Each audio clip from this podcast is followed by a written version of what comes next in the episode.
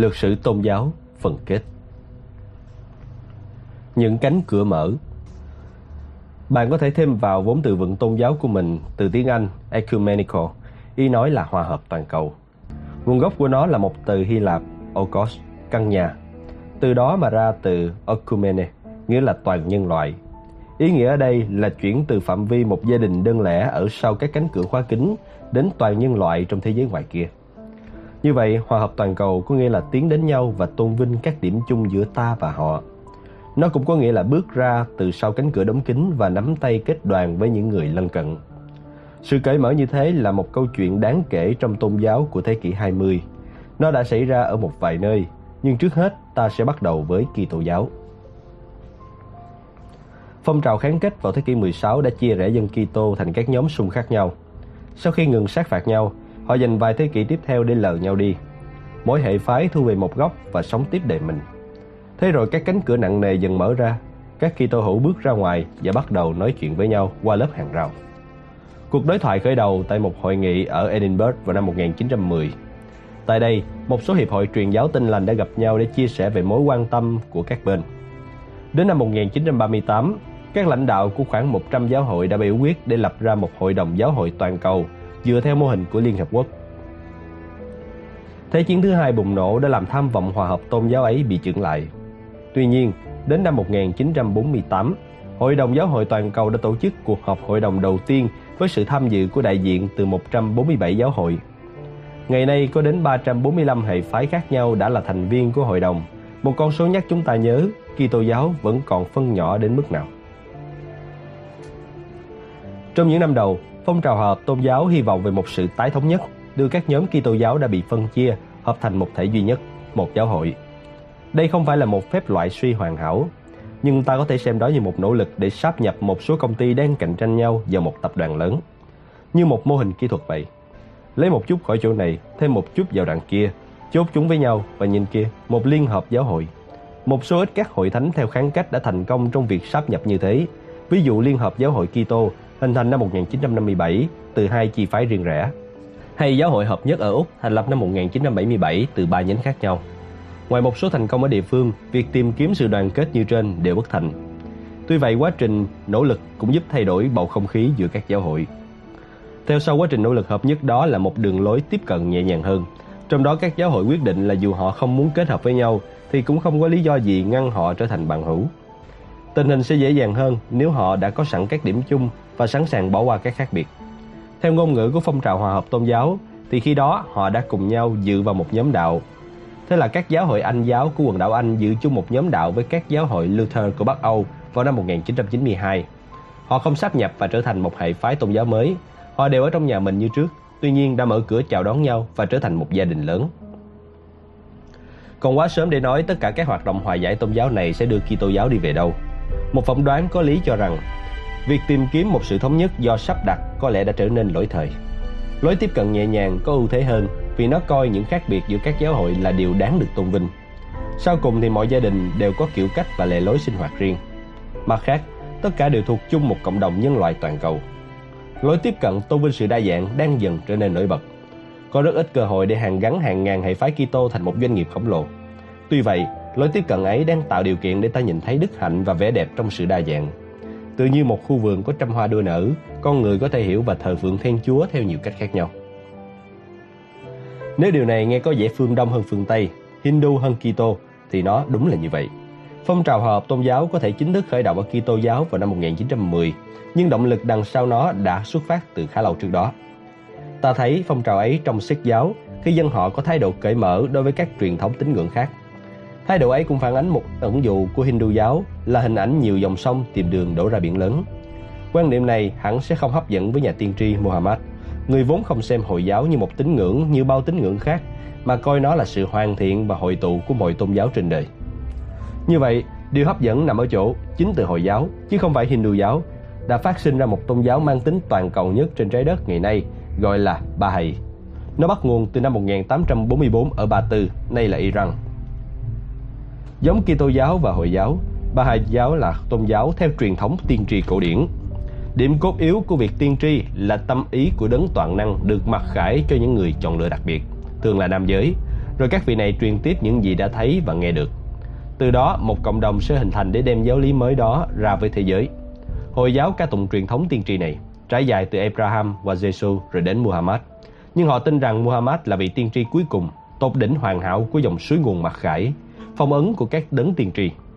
Con sông cuối cùng đã tìm thấy biển hồ của nó, dòng tiên tri đã dừng lại. Bà Hai giáo không cho là như vậy. Với họ thì không có con sông hay đập nước nào giam hãm được dòng mặt khải của Thiên Chúa. Dòng sông vẫn đang chảy, dòng tiên tri vẫn đang tiếp diễn.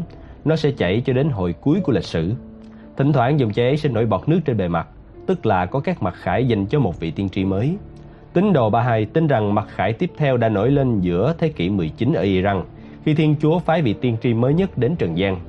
Chắc các bạn còn nhớ các sách phúc âm kể rằng Jesus Kitô có một người báo hiệu đến trước là John tẩy giả. Khi người dân hỏi John có phải là đấng cứu thế hay không, Ngài báo là không, Ngài chỉ đến để dọn đường cho đấng sắp đến ấy. Điều tương tự đã xảy ra ở Iran năm 1844. Một thanh niên tự xưng là Baf, nghĩa là cánh cửa, loan báo rằng mình là một sứ giả do Thiên Chúa gửi đến để chuẩn bị cho sự xuất hiện của vị tiên tri kế tiếp. Baf không phải là nhà tiên tri, nhưng anh cũng chịu chung số phận thường thấy của các vị. Việc anh tuyên bố mình là cánh cửa để vị tiên tri mới bước qua bị những người Hồi giáo chính thống khép vào tội dị giáo. Với họ, Muhammad đã là vị tiên tri cuối cùng, không thể có một vị tiên tri nào nữa. Vậy nên, năm 1850, Bab bị bắt giữ và hành hình. Vài năm sau, một người đàn ông tên là Mirza Hussein Ali Nuri đang bị cầm tù vì đi theo Bab và háo hức mong chờ vị tiên tri sắp đến, đã nhận được một mặt khải báo rằng chính ông là vị tiên tri mà ông hằng tìm kiếm. Ông lấy tên mới là Baha'u'llah, nghĩa là vinh quang của Thiên Chúa. Baha giáo ra đời từ đây. Cánh ngộ của Baha'u'llah khá hơn Bab, chính quyền Iran không xử tử ông. Dù 40 năm tiếp theo, ông phải sống trong cảnh lao tù và lưu đày. Ông qua đời tại nhà tù thành phố Ark ở Palestine năm 1892. Một minh chứng nữa của việc khởi tạo một tôn giáo mới có thể tổn hại nghiêm trọng đến sức khỏe của bạn như thế nào. Con trai của ông là Abdul Bahat cũng đã từng ở tù giống cha, đã lên kế vị ông làm lãnh đạo. Khi ra tù năm 1908, ông đã đi khắp Ai Cập, châu Âu và Mỹ truyền bá nội dung mặc khải mới và thu hút thêm các tín đồ. Ông mất năm 1921 và người cháu nội Shoghi Effendi tiếp tục kế tục. Bà Hà giáo cứ thế phát triển khắp toàn cầu. Sau khi Shoghi Effendi mất ở London năm 1957, thì sự lãnh đạo của phong trào chuyển từ một cá nhân trong dòng truyền thừa nhà tiên tri sang hình thức tòa công lý quốc tế, tức là một nhóm tín đồ cùng lãnh đạo. Vẻ đẹp của Ba Hạt giáo nằm ở chỗ nó không có gì phức tạp cả.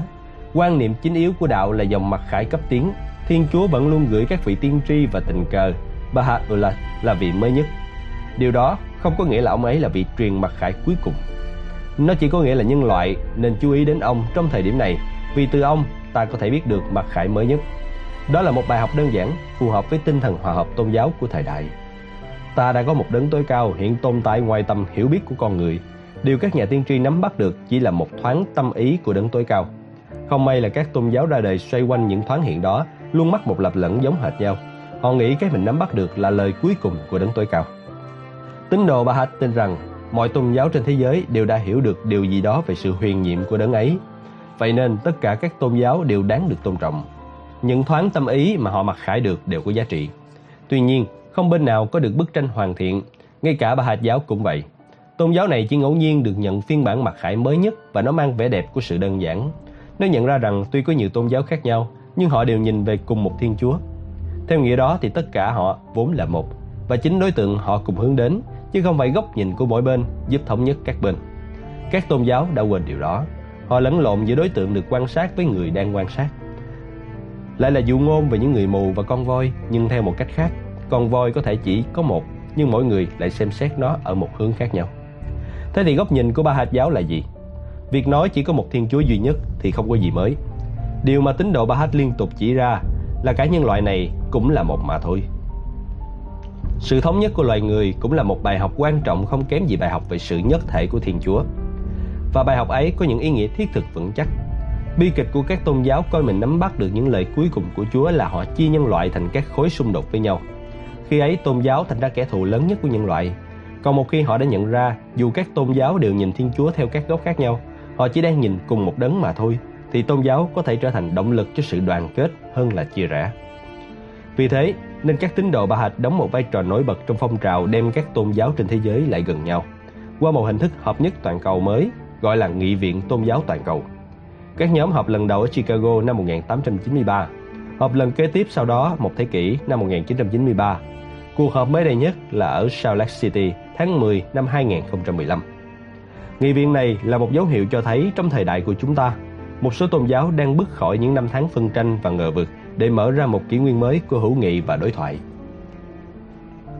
Bên cạnh vai trò là một chứng nhân toàn cầu trước sự hiệp nhất của Chúa Trời và sự thống nhất của nhân loại, các tín đồ Baha'i cũng có lối thực hành tâm linh giản dị và đặc trưng riêng của mình. Họ không có một đoàn tu sĩ riêng, cũng không áp đặt một nền giáo lý đồng nhất nào lên các tín đồ. Đức tin của dân họ mang tính nội bộ với các nghi thức chủ yếu được cử hành trong phòng khách tại nhà của mỗi người. Tuy vậy, các nghi thức hành lễ vẫn phản ánh nguồn gốc Hồi giáo của họ. Sau phần tắm rửa tẩy thể, tín đồ Baha'i tiến hành cầu nguyện quay mặt về một hướng nhất định. Không phải hướng Mecca mà hướng về mộ vị tiên tri của họ là Bahat Ulat ở Israel. Và lời cầu nguyện của họ rất đơn giản. Lạy đấng trên cao của con, con xin làm chứng rằng Ngài đã tạo ra con để con biết đến và thờ phượng Ngài. Không có một thượng đế nào khác mà chỉ có Ngài, đấng giúp con lúc nguy khốn. Bà hạt giáo đã minh chứng cho một xu hướng của tôn giáo trong thời đại của chúng ta, đi từ các mối chia rẽ trong quá khứ hướng đến một dạng thống nhất khác. Không phải dạng thống nhất xuất phát từ việc dồn ép các hệ thống sẵn có vào trong các thiết chế mới, mà bằng cách hé lộ một sự thống nhất đã có sẵn, sự hòa hợp chung của loài người chúng ta. Và chúng ta khám phá khả năng hòa giải đó bằng cách lắng nghe nhiều hơn là lên tiếng. Nó được biểu lộ qua trạng thái lặng yên nhiều hơn là tiếng ầm ĩ ồn ào. Tuy vậy, tinh thần hòa giải đó còn lâu mới thành một xu hướng toàn cầu. Một xu hướng đối nghịch đang cân bằng với nó, xuất phát từ những người theo chủ nghĩa cơ yếu đang tưng bừng giận dữ, tự xem mình là kẻ độc nhất, sở hữu chân ý của Đức Chúa. Và họ chịu trách nhiệm cho một số cuộc xung đột tồi tệ nhất trên thế giới hiện nay. Ta sẽ tìm hiểu câu chuyện của họ ở chương kế tiếp.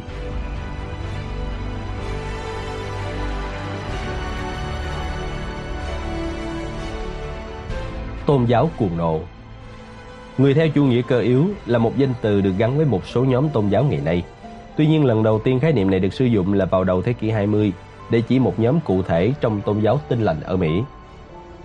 Vào thời ấy, khoa học hiện đại ngày càng gây nhiều khó khăn cho đời sống của các Kitô hữu, vốn quen đọc hiểu Kinh Thánh theo đúng nghĩa đen.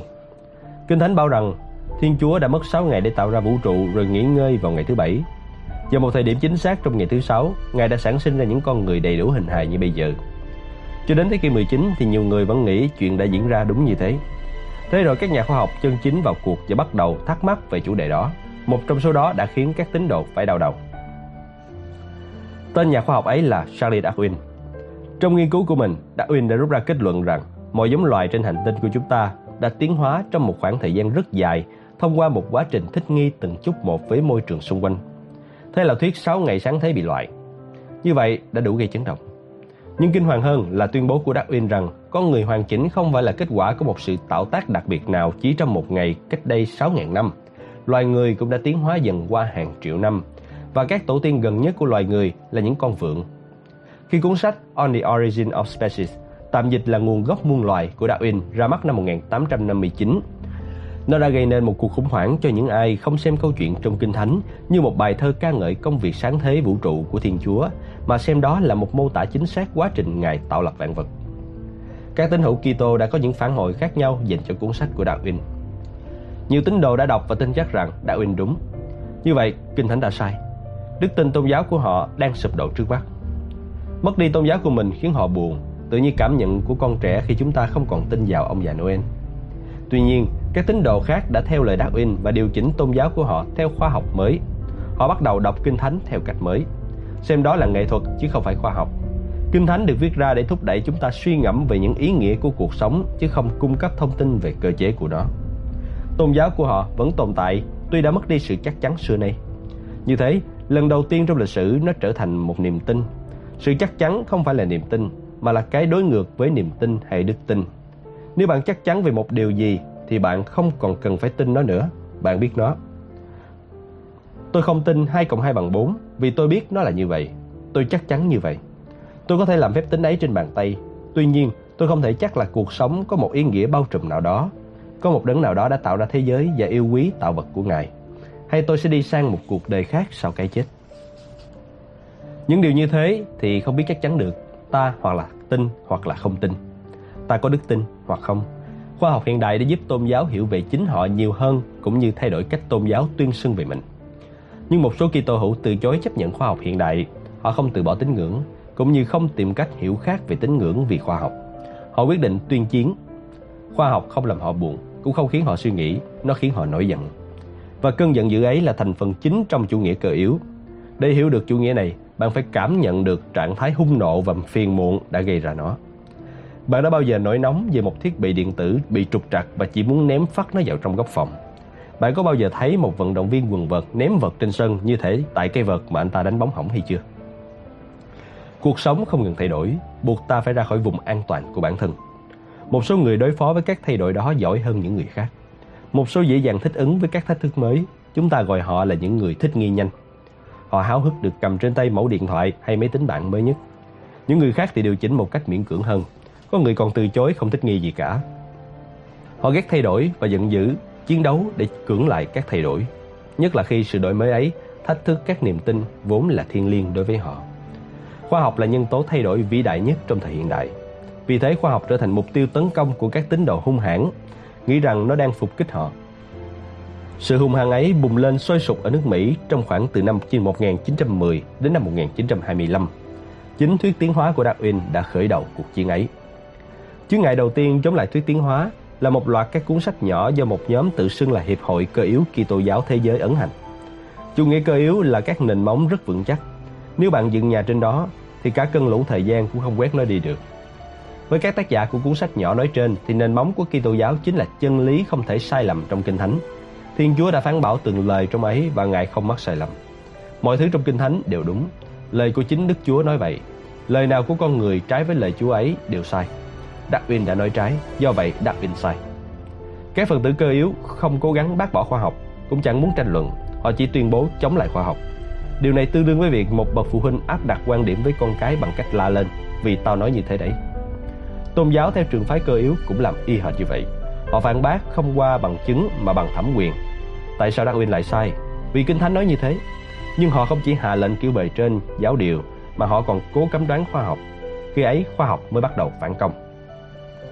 Trước các cuộc biểu tình giận dữ của các mục sư Kitô, năm 1925, chính quyền bang Tennessee ra luật cấm giảng dạy thiết tuyến hóa trong các trường học của bang. Bạn sẽ vi phạm pháp luật và chịu hình phạt nếu giảng dạy bất cứ lý thuyết nào phủ nhận câu chuyện sáng tạo thiên liêng tạo nên con người mà Kinh Thánh đã răng bảo. Thay vào đó, xác nhận rằng con người vốn bắt nguồn từ một loài vật hạ đẳng hơn. John Thomas Cobb, một giáo viên trẻ dạy khoa học, đã quyết định thách thức điều đó. Anh bị bắt giữ vì dạy thuyết tiến hóa cho các học trò. Kế hoạch của anh là tận dụng ca tố tụng này để chứng minh việc bác bỏ thuyết tiến hóa bằng cách viện dẫn sách sáng thế là ngớ ngẩn như thế nào. Được Liên đoàn Tự do Dân sự Mỹ bảo trợ và luật sư Clarence Darrow biện hộ, vì luật sư nổi tiếng nhất nước Mỹ lúc đó. Vụ xử Scott này còn được biết đến với tên gọi khác là phiên tòa khỉ vì nó gắn liền với tuyên bố của Darwin cho rằng loài người có nguồn gốc từ vượn. Cuối cùng, Scott bị kết án có tội và phải nộp phạt 100 đô la. Trong quá trình bào chữa, Darrow đã chỉ ra các điểm mâu thuẫn trong lập luận của phe chủ nghĩa cơ yếu và chứng minh rằng người phát ngôn của bên đó còn không biết mình đang nói gì. Scott thua kiện nhưng Darrow đã thắng cuộc biện luận. Tuy nhiên, cũng phải đến năm 1968 thì Tòa án tối cao Hoa Kỳ mới ra lệnh phủ quyết luật cấm giảng dạy thuyết tiến hóa trong trường học. Phiên tòa xử Scott cho thấy các kiến thức mới có thể kích động cơn thịnh nộ của phe cơ yếu ra sao. Họ nói chung đều không thích lịch sử cũng như các thay đổi mà lịch sử mang lại. Họ thích đập gãy vật trên sân hơn là phản hồi lại những cái sắp xảy đến với họ trong tương lai. Họ chỉ muốn quá khứ. Họ kêu gào, tại sao mọi người cứ đem tương lai ra? Chủ nghĩa cơ yếu như một cơn ăn vạ, tét lên từng cơn, từ chối chấp nhận các thực tại mới. Nhưng nếu sự thay đổi của khoa học và các kiến thức mới mà nó mang lại đã là khó chấp nhận với những đầu óc cơ yếu, thì sự thay đổi trong cách điều hành xã hội còn làm họ khó chịu hơn nữa. Trong thời đại của chúng ta, thay đổi từ phía xã hội đã kích động chủ nghĩa cơ yếu tôn giáo nhiều hơn là những áp lực từ khoa học. Ở một vài hình thức cơ yếu, họ không chỉ nổi giận mà còn trở nên bạo lực. Đổi thay có tính cách mạng nhất của thế giới thế kỷ 20 và 21 đến từ phong trào giải phóng phụ nữ. Kinh Thánh và Kinh Koran xuất phát từ các xã hội do nam giới điều khiển. Cũng không có gì đáng ngạc nhiên, vì mọi nơi trên thế giới đều đã vận hành như thế cho đến mãi gần đây. Và chúng ta cần lưu ý một điều trước khi bàn về vấn đề này sâu hơn. Lịch sử đã cho thấy những người đàn ông nắm quyền chẳng bao giờ tự nguyện từ bỏ những đặc quyền đặc lợi của họ. Chẳng người nam nào một sáng thức dậy rồi bảo, Tôi chợt nhận ra cách mình kiểm soát và chế ngự người khác là sai. Tôi phải thay đổi đường lối đó thôi. Tôi sẽ chia sẻ quyền lực với bọn họ. Tôi sẽ trao cho họ một lá phiếu. Chuyện chẳng bao giờ diễn ra theo kiểu đó. Lịch sử chỉ ra rằng để có quyền lực thì người ta phải giành giật nó từ tay kẻ đương nắm quyền. Các nhà vận động quyền bầu cử cho phụ nữ đã học được bài học đó. Đàn ông sẽ không tự nguyện trao cho phụ nữ quyền bỏ phiếu. Phụ nữ phải đấu tranh để có được quyền đó. Cần lưu ý thêm một việc nữa về quyền lực liên quan đến chỗ đứng của tôn giáo. Kẻ có quyền chỉ say mê quyền lực nhưng họ lại che đậy điều đó bằng các học thuyết giúp biện minh cho ham muốn. Họ từng dùng lý thuyết cho rằng não bộ của phụ nữ không thể lĩnh hội được sự phức tạp của chính trị để ngăn không cho phụ nữ tham gia bầu cử. Chính trị là dành cho nam giới, chuyện của nữ giới là sinh con đẻ cái, lúc nào cũng như vậy. Tôn giáo luôn là nơi cung cấp các lý lẽ mạnh bạo nhất để giữ cho ai đang ở đâu thì hãy ở yên đấy. Chúng ta đã thấy điều đó trong cuộc tranh luận về chế độ nô lệ. Các kinh thánh và kinh Koran đều xem buôn bán nô lệ là đương nhiên. Cả hai cũng xem sự lệ thuộc của phụ nữ là tất yếu. Đến đây, ta bắt gặp một thực tế khó xử. Người ta có thể dùng các kinh sách thiên liêng để cung cấp lý lẽ cho những kẻ muốn nắm quyền kiểm soát con người. Ngày nay người ta vẫn có bên dùng kinh sách theo kiểu như vậy. Đối với các Kitô hữu theo trường phái cơ yếu thì việc giải phóng phụ nữ khỏi sự kiểm soát của nam giới là một vấn đề cực kỳ lớn. Vì kinh thánh nói rằng phụ nữ nên ở dưới quyền đàn ông và không bao giờ được có quyền gì với nam giới cả. Vào thời nay, phần lớn thế giới Kitô giáo vẫn từ chối không cho phụ nữ tham gia đoàn mục sư chính thức của giáo hội. Chủ đề này thậm chí còn không được thảo luận trong giáo hội công giáo, hiện đang là tổ chức lớn nhất trên hành tinh với hơn 1 tỷ giáo dân. Ngay cả các phiên bản Kitô giáo theo xu hướng tự do hơn cũng vật lộn với đề tài này từ rất lâu. Mãi đến năm 2015 thì giáo hội Anh mới cho phép phụ nữ được giữ chức giám mục. Cũng giống như khi họ học cách thích ứng với học thuyết của Darwin, các tôn giáo có tính tự do đang học cách thích nghi với việc giải phóng phụ nữ. Dù có đau đớn, chật vật thế nào đi nữa. Nhưng thời gian không đứng yên. Và giờ đây, họ phải giải quyết phong trào giải phóng người đồng tính còn đau đớn và khổ sở hơn nữa. Tất cả những điều này đều rất khó khăn với Kitô giáo. Vì một số lý do, chuyện còn khó nhận hơn nữa đối với Islam giáo hay Hồi giáo. Chính ở đây mà cuộc vật lộn với sự thay đổi đã đi sang chiều hướng bạo lực. Các tín đồ Hồi giáo cơ yếu không chỉ tức giận ở hình thái cực đoan nhất, họ đã ra tay tàn sát một cách hung bạo. Nhiều yếu tố góp phần làm nên cuộc khủng hoảng đó trong Islam giáo. Một số nằm ngoài phạm vi của cuốn sách này. Tuy nhiên, chúng có một điểm chung với các phần tử cơ yếu tôn giáo ở mọi nơi khác, bao gồm cả dân Israel. Có các tín đồ do Thái giáo cơ yếu ở Israel cưỡng lại mọi nỗ lực chia sẻ vùng đất thánh với người Palestine. Họ lập luận rằng Thiên Chúa đã ban mảnh đất Palestine cho họ từ hàng ngàn năm trước và họ chỉ đang lấy lại những gì đã bị cướp đi từ họ. Nếu bạn cố gắng chỉ ra các điểm nguy hiểm trong lập luận đó, thì họ sẽ lặp lại y chang như những gì phe cơ yếu Kitô giáo đã nói với Darwin. Chúng tôi đúng, còn bạn sai vì Kinh Thánh răng bảo chúng tôi như thế. Kinh Thánh hay Kinh Koran được dùng theo lối đó nên có vẻ như chính các kinh sách đó là vấn đề, là nguyên nhân là bùng phát các cuộc xung đột. Hay nói cách khác, chính quan niệm cho rằng nội dung các kinh sách này là các mặt khải từ Thiên Chúa đã gây khó. Nói cho cùng, tôi với bạn luôn có thể tranh cãi với nhau về vị thế của phụ nữ hay đồng tính. Chúng ta có thể đồng ý hoặc không đồng ý với nhau. Tuy nhiên, một khi bạn nói với tôi là góc nhìn của bạn về các chủ đề đó không phải của bạn mà là của Thiên Chúa, thì chúng ta hết đường tranh luận tiếp. Một phiên tòa khỉ nữa lại tiếp diễn.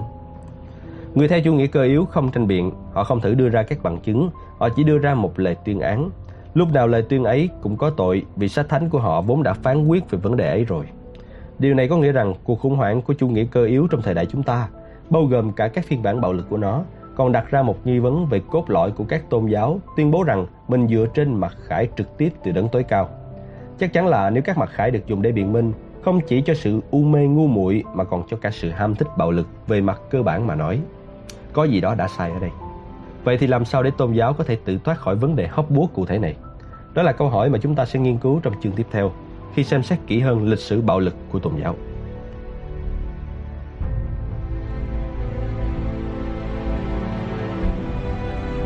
Các cuộc thánh chiến Tôn giáo có phải là nguyên nhân chính của bạo lực trong lịch sử nhân loại, như ý kiến nhiều người đã đề xuất? Chắc chắn, tôn giáo không lạ gì bạo lực vì nó đã dùng đến bạo lực trong cả quá khứ lẫn hiện tại. Nhưng tôn giáo có phải là nguồn cơn của bạo lực không? Nhiều người sâu sắc nghĩ là có. Thế rồi họ đề xuất cách loại trừ bạo lực trên thế giới là loại trừ tôn giáo. Một số người còn đẩy cuộc tranh luận đi xa hơn khi nói rằng đấng tối cao đã ra lệnh dùng đến bạo lực, thứ đã thành một lời nguyền đối với nhân loại. Cách tốt nhất để cứu nhân loại khỏi lời nguyền đó là loại bỏ cả đấng tối cao. Đây là một lời buộc tội rất nặng và ta không thể bỏ qua. Nếu ta giới hạn cuộc thảo luận vào ba tôn giáo đi theo Abraham là do Thái giáo, Kitô giáo và Hồi giáo, lời buộc tội đó có vẻ còn đứng vững. Vào thổ ban đầu của Do Thái giáo, rất nhiều bạo lực đã xảy ra. Cuộc giải phóng dân Do Thái khỏi ách nô lệ Ai Cập hẳn đã không thể đạt được nếu như không có bạo lực. Vì thế ta nên dừng lại và nghi vấn rằng bạo lực có cần thiết hay không. Chẳng mấy người từng tuyên bố là không có gì có thể biện minh cho bạo lực với kẻ khác. Bạo lực luôn là cái ác, nhưng đôi khi nó là cái ít xấu hơn trong hai cái xấu. Chế độ nô lệ cũng là một cái ác. Nó đối xử với con người như những con vật để các ông chủ tùy hứng xử sao thì xử. Hầu hết chúng ta ngày nay sẽ ủng hộ quyền của các nô lệ vùng lên thoát khỏi chủ nô và đấu tranh cho tự do của chính mình. Dân Do Thái cổ đã làm đúng như thế. Họ nổi dậy chống các ông chủ và trốn thoát vào sa mạc. Những gì sẽ đến sau đó mới làm tình hình khó khăn hơn. Khoảng năm 1300 trước công nguyên, dân Do Thái cổ đã đối xử với các bộ lạc sống ở Canaan, giờ là Palestine, theo cách mà thực dân Kitô hữu làm với người bản địa châu Mỹ trong thế kỷ 19. Họ cho rằng các bộ lạc đó là những tội nhân chống lại Đức Chúa. Các nhà sử học có thể còn tranh cãi quá trình an cư lạc nghiệp của dân Do Thái tại vùng đất Palestine đã diễn ra bao lâu và nó từng bạo lực đến thế nào. Riêng Kinh Thánh thì nói rất rõ về chuyện bức hại đã xảy ra và nói rằng Thiên Chúa đã hạ lệnh làm thế. Cuốn sách kể chuyện đó tên là Sách Joshua. Trong đó rải rác các câu như con phải tiêu diệt chúng hoàn toàn, họ đã giết sạch bọn chúng và họ không để ai sống sót. Sách Joshua cho ta biết các bộ tộc Israel định cư được ở miền đất hứa là nhờ một chuỗi các hành động có tính bạo lực theo lời Thiên Chúa. Còn với Kitô giáo, ghi chép cho thấy họ cũng đã có một khởi đầu bạo lực. Tuy nhiên, họ là đối tượng chịu bạo lực chứ không phải chủ thể gây ra nó. Lúc tiên khởi đó, họ cũng không trông đợi sẽ ở lại thế giới này đủ lâu để tham gia vào chuyện chính trị thế gian. Điều này cũng không ngăn được việc họ bị bức hại. Họ thờ phượng một đức chúa bị đóng đinh trên cây thập giá, đồng thời áp ủ những nỗi đau của chính mình. Khổ hạnh do chấm dứt khi hoàng đế Constantine công nhận và đưa tôn giáo của họ ra phục vụ cho các ý đồ của ngài. Về sau, giáo hội có khuynh hướng ưa bạo lực hơn và đã học được cách dùng nó như một công cụ để trấn áp. Trong hàng thế kỷ, quên hết những gì Giêsu từng nói trong bài giảng trên núi, họ dùng bạo lực để chống lại dân Do Thái, mà với họ đó là những kẻ giết Chúa, đã gây ra vụ hành hình Giêsu. Trong các cuộc thập tự chinh, Kitô giáo dùng bạo lực với người Hồi giáo. Trong giai đoạn của tòa án dị giáo, họ dùng bạo lực để xử các Kitô hữu lạc đạo.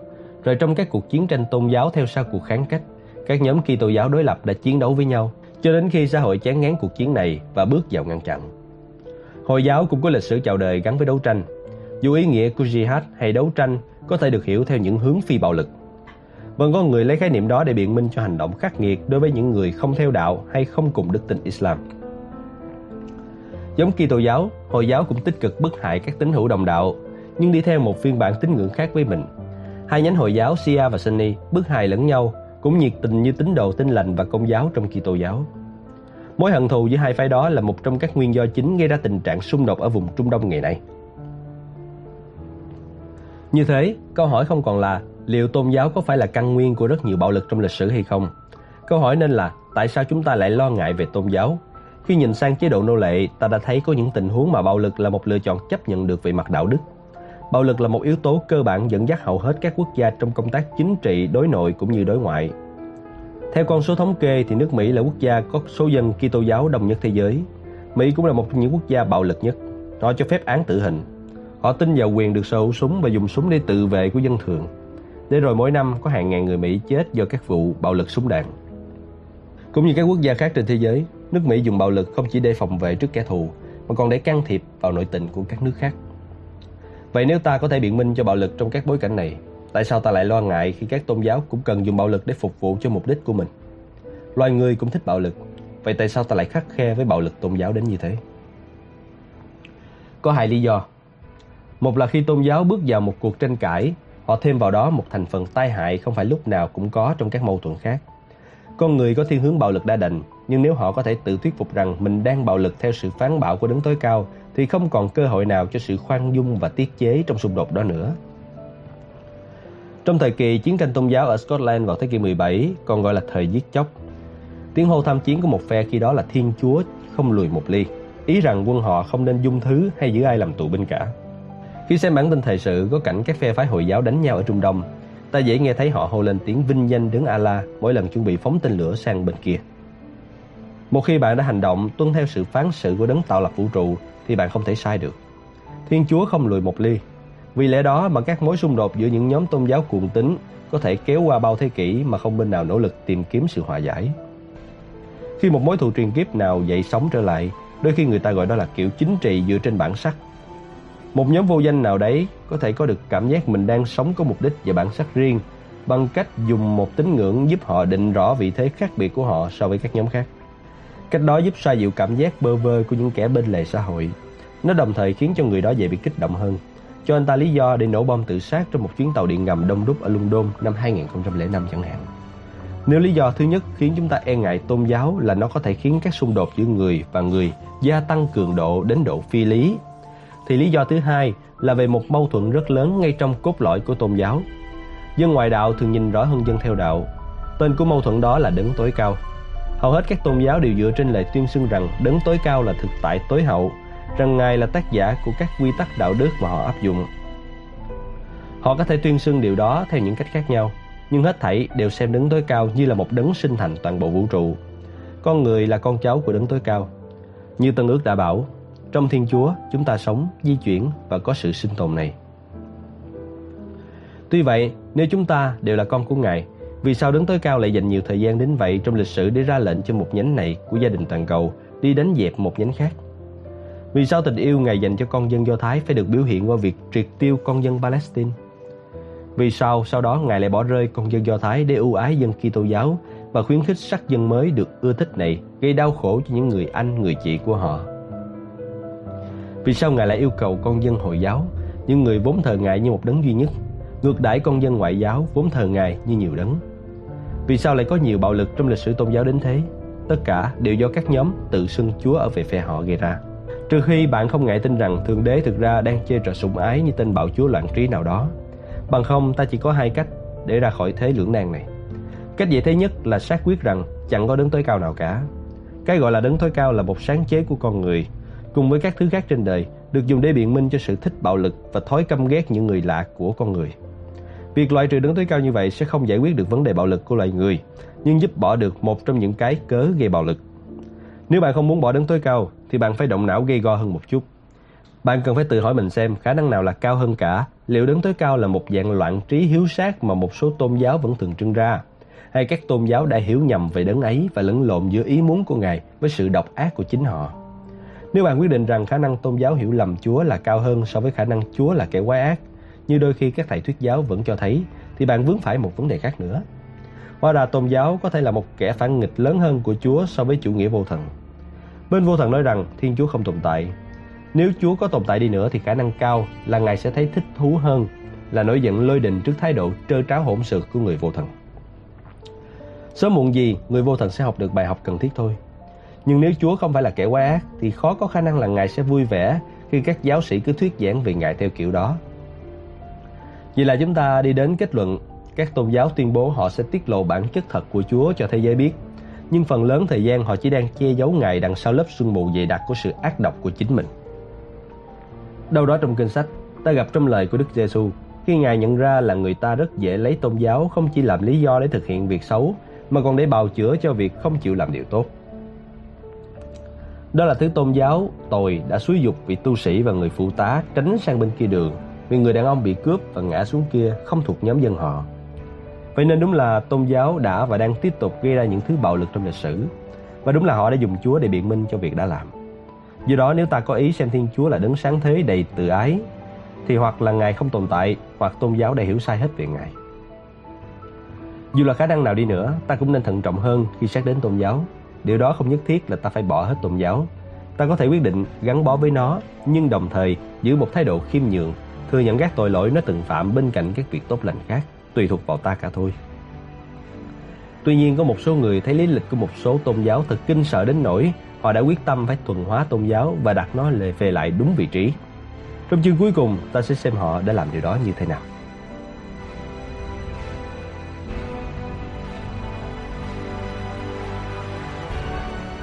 Hồi kết của tôn giáo Chú chó cưng của tôi rất ghét khi gần đến tuần đầu tiên của tháng 11. Trong các khu vườn và công viên gần chỗ tôi ở, mọi người bắn pháo bông hàng đêm. Tiếng pháo làm Daisy run lẩy bẩy sợ hãi. Để trốn tránh kẻ thù đang truy đuổi, nó sẽ cố đào một cái lỗ trên tấm thảm phòng làm việc của tôi. Tôi không tài nào khiến nó hiểu được là chẳng có gì nguy hiểm cho nó cả. Nó mang trong người cái gọi là cơ chế phát hiện tác nhân tăng động, viết tắt tiếng Anh là SADD. Khiến nó phát hiện thấy một mối nguy không hề tồn tại. Chuyện này có thể xảy ra với bất cứ ai trong chúng ta. Nghe tiếng cọt kẹt của sàn nhà trên phòng gác mái, thế là ta tưởng tượng có một kẻ đột nhập. Rồi phần lý trí trong ta bật lên và ta nhận ra một cơn gió giật đã làm cái sàn cũ kỹ kêu như vậy thôi. Daisy thì không suy luận như thế, cho nên mùa đốt pháo bông là đầu tháng 11 là một cơn ác mộng đối với nó. Bộ não của nó được lập trình là cứ nghe âm thanh to thì phải chạy đi. Mà tôi không cách nào giải thích cho nó hiểu được là chẳng có ai đang săn đuổi nó hết. Daisy không phải là loài sinh vật duy nhất trong lịch sử đã phát triển xadd xadd đã ảnh hưởng đến hầu hết nhân loại qua hàng thế kỷ này. Tôn giáo bảo con người rằng thế giới là do các thế lực siêu nhiên, chứ không phải các quy luật tự nhiên điều khiển. Từ đó mà ta có tự mê tín, để chỉ niềm tin rằng mọi thứ có thể xảy ra do phép thần thông, chứ không có nguyên nhân tự nhiên nào. Lối nghĩ đó bắt đầu thay đổi vào thế kỷ 17 trong thời kỳ khai sáng. Khi khoa học bắt đầu thay thế mê tín dị đoan và trở thành cách giải thích tốt nhất cho mọi sự đang diễn ra trong thế giới. Mọi thứ đều có căn nguyên tự nhiên của nó, mọi thứ đã xảy ra đều có một lý do nào đó. Khẩu hiệu của thời kỳ khai sáng là dám biết. Đừng quy phục thói mê tín, dám tìm biết nguyên nhân thực sự của mọi thứ. Một trong những hệ quả của thời kỳ khai sáng này là việc nới lỏng sự kiềm hãm mà các cách giảng giải theo lối siêu nhiên đã áp đặt với đầu óc con người. Ánh sáng được khởi lên trong tâm trí loài người và họ bắt đầu biết tư duy độc lập. Nếu tinh thần dám tìm tòi cách vận hành của giới tự nhiên là một trong những động lực thúc đẩy thời kỳ khai sáng, thì một động lực khác là cảm giác ghê sợ thứ bạo lực tôn giáo đã diễn ra qua bao thế kỷ, mê tín đã là dở. Chiến tranh còn tệ hơn. Các nhà tư tưởng của thời kỳ khai sáng nhận thấy các tôn giáo luôn bất đồng với nhau ra sao. Bên nào cũng tin mình nắm giữ chân lý do Thiên Chúa mặc khải, còn các tôn giáo khác là sai. Và khi tôn giáo nào nắm quyền cai trị một quốc gia thì nó sẽ cố bắt người dân phải nhịp bước đều theo tiếng trống họ đánh. Chuyện đó không có hay ho gì. Kinh khủng hơn là khi chỉ có hai tôn giáo trong cùng một lãnh thổ cạnh tranh với nhau. Họ lúc nào cũng tranh cãi dữ dội, như trường hợp châu Âu thời kháng cách. Tuy nhiên, nếu có 30 tôn giáo cùng lúc thì tất cả họ lại có vẻ chung sống hòa bình. Từ đó, các nhà khai sáng rút ra được hai kết luận. Một là càng có nhiều tôn giáo trong một xã hội thì xã hội đó càng an toàn hơn cho mọi người. Vì vậy, cách bảo đảm hòa bình tốt nhất là hãy nghiêm cấm tình trạng phân biệt đối xử, đồng thời thực thi tinh thần khoan dung.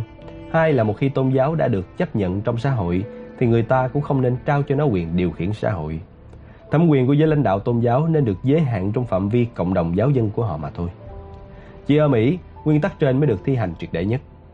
Các tác giả của bản hiến pháp Hoa Kỳ chịu ảnh hưởng của tư tưởng về tôn giáo của thời kỳ khai sáng. Họ cũng nhớ các di dân đầu tiên đến nước Mỹ đã trốn chạy khỏi sự bức hại tôn giáo ở châu Âu ra sao. Và họ quyết tâm tránh lặp lại sai lầm tại miền đất hứa mới mẻ này. Vì thế mà Thomas Jefferson, một trong những người soạn bản tuyên ngôn độc lập và là tổng thống thứ ba của nền Cộng hòa non trẻ, đã khuyên người dân Mỹ không được ban hành luật liên quan đến việc thiết lập tôn giáo hoặc ngăn cấm thực hành tự do tín ngưỡng. Họ nên lập nên một bức tượng ngăn cách giữa giáo hội và nhà nước. Và đó đã trở thành một trong những nguyên tắc nền tảng của Hợp Trung Quốc Hoa Kỳ. Ở châu Âu thì mọi chuyện phức tạp hơn vì nhà nước và giáo hội đã dính líu với nhau suốt nhiều thế kỷ.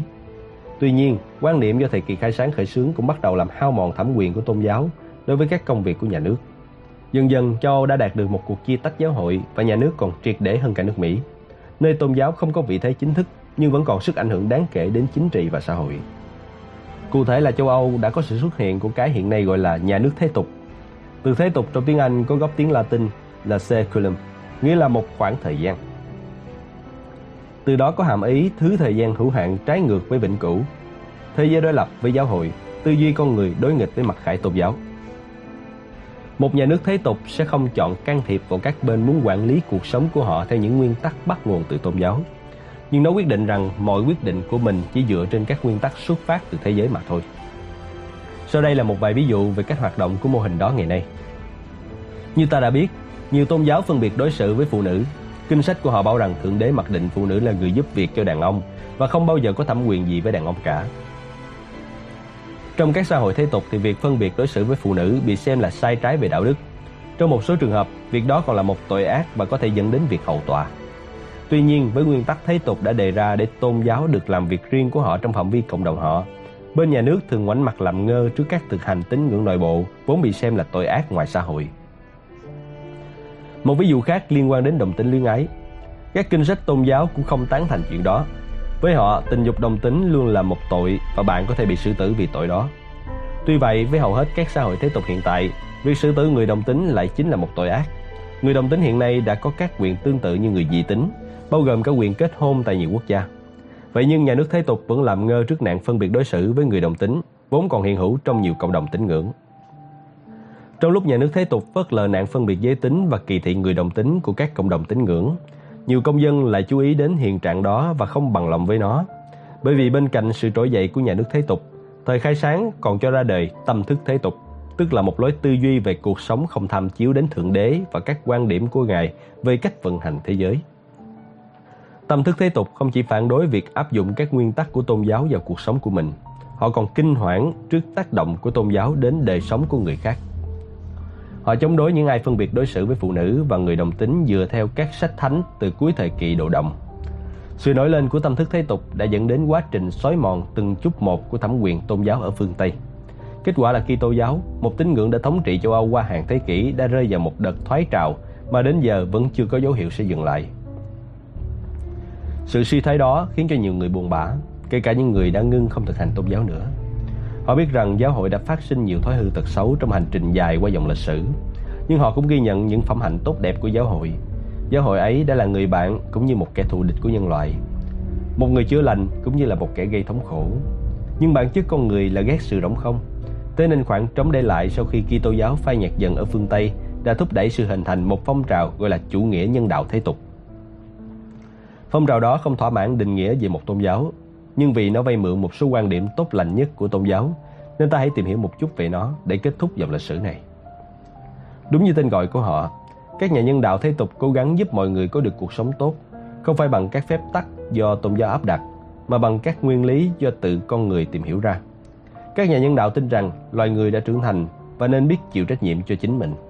Khi còn nhỏ thì loài người được tôn giáo hay đứng tối cao răng bảo nên làm gì và không nên làm gì. Và nhiều hướng dẫn khiến ta sửng sốt. Buôn bán nô lệ, đàn áp phụ nữ, ném đá người đồng tính, ép buộc cải đạo và trừng phạt người khác vì họ có niềm tin sai lầm. Loài người có thể làm tốt hơn thế. Cũng là con người, chúng ta vì thế thuận lợi nhất để biết cái gì là tốt cho nhân loại. Sự khoan dung là tốt, sự bức hại lẫn nhau là xấu, tử tế là tốt, tàn bạo là xấu. Bạn đâu phải tin vào đấng tối cao thì mới thấy được điều đó.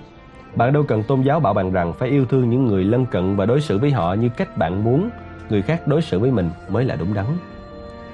Các nhà nhân đạo thế tục vui lòng bắt tay với bất cứ nhóm nào muốn làm cho thế giới này trở thành một nơi tốt đẹp hơn, kể cả các nhóm tín ngưỡng tôn giáo. Thậm chí họ còn sẵn sàng vay mượn một số ý tưởng của tôn giáo. Họ ý thức được rằng sự xuống dốc của tôn giáo cũng làm mất đi những điều tốt đẹp gắn liền với nó.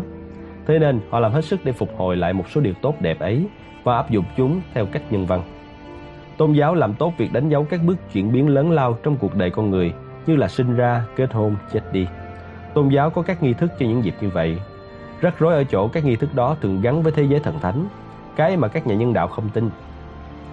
Các em bé phải được rửa tội, các cặp đôi được dặn phải kết hôn và sống trọn đời dù họ có thích hay không. Còn ai qua đời cũng sẽ đi tiếp sang một cuộc đời khác.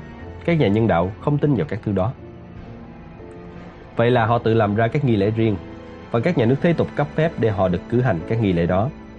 Các vị chủ lễ theo chủ nghĩa nhân đạo ở Scotland giờ đây cử hành số lượng lễ cưới nhiều tương đương với các mục sư Kitô. Họ cũng chủ trì các lễ tang, họ tiến hành lễ đặt tên cho các em bé sơ sinh. Họ dần thành thục việc sắp đặt các nghi lễ này tùy theo nhu cầu cụ thể của những người yêu cầu dịch vụ. Một vị chủ lễ theo chủ nghĩa nhân đạo có thể giúp bạn đưa các giá trị và sở thích của riêng bạn vào buổi lễ, qua đó giúp tăng ý nghĩa cá nhân của sự kiện. Họ có thể đem một kiểu tâm linh khác cho những khoảnh khắc của cuộc đời vốn từng nằm trong vòng độc quyền của các tôn giáo truyền thống. Tâm linh thế tục tìm ý nghĩa và vẻ đẹp trong chính cuộc đời này. Đây là cuộc đời duy nhất mà chúng ta từng có. Do đó, ta nên biết ơn cuộc đời và sống một cách tốt đẹp. Đó không phải là một điều duy nhất mà các nhà lãnh đạo thế tục vay mượn từ bên tôn giáo. Họ cũng ngưỡng mộ cách các giáo dân tập hợp lại để thờ phượng và có trải nghiệm ở bên nhau. Họ kết nối và sẵn lòng hỗ trợ những người mà nếu không có một dịp như thế, họ cũng chẳng bao giờ gặp. Các dịp đi lễ hàng tuần là một cơ hội để nghiêm túc nhìn nhận lại cuộc đời bạn đang sống và có thể qua đó bạn quyết định thay đổi. Các nhà nhân đạo thế tục thấy được giá trị của điều đó. Vậy là họ tạo ra các buổi hội họp vào mỗi chủ nhật của riêng họ. Đôi khi người ta gọi đó là lễ nhà thờ của dân vô thần. Họ gặp gỡ để chiêm nghiệm và ca tụng, họ lắng nghe các bài giảng và bài nói chuyện thế tục. Họ ca hát, họ dành nhiều khoảnh khắc để lặng yên và suy niệm. Đó là một thứ tôn giáo phi siêu nhiên, tôn giáo con người. Còn quá sớm để dự đoán liệu phong trào nhân đạo kiểu đó sẽ tồn tại và phát triển hay sẽ phai nhạt và biến mất. Các nỗ lực xây dựng tôn giáo thế tục từng được thử nghiệm trước đây, nhưng cũng biến mất sau một thời gian ngắn. Các nhà phê bình luôn xem họ như những kẻ đang uống bia không có cồn hay cà phê không caffeine. Làm vậy để được cái gì? Đối với những người có đầu óc thế tục thì tất cả những điều trên đã chứng minh được sức hấp dẫn cũng như khó khăn của tôn giáo. Họ có thể khâm phục nhiều thứ tôn giáo đã làm được, nhưng họ không thể chấp nhận các tính điều siêu nhiên mà tôn giáo dựa vào lâu hơn nữa. Họ nghi ngờ các loại thẩm quyền được tuyên xưng là ở nơi cao hơn nỗ lực cải thiện bản thân của con người. Họ nhận ra tôn giáo chậm thích nghi với các biến đổi tốt đẹp trong hành vi của con người, cũng như chậm chấp nhận các kết quả của tri thức mới như thế nào. Tôn giáo còn cách rất xa tinh thần dám biết cái mới mà thường thích đeo bám vào cái cũ. Như ta đã quan sát, tôn giáo như một cây đe từng làm hao mòn biết bao cây búa. Có thể lần này tôn giáo sẽ vượt qua được phong trào nhân đạo thế tục. Dù ngày nay tôn giáo ở nhiều nơi đang đã suy giảm, nó vẫn sẽ là một cuộc trình diễn lớn nhất trên trái đất và nó đang diễn ra ngay tại một đền đài hay nơi thờ phụng ở gần bên bạn. Có mua vé vào hay không hoàn toàn là tùy thuộc ở bạn. Nếu có thể, rất mong nhận được sự donate ủng hộ của các bạn. Thông tin donate có để ở dưới phần miêu tả để có thêm kinh phí duy trì việc đọc. Xin cảm ơn các bạn rất nhiều. Xin chào và hẹn gặp lại.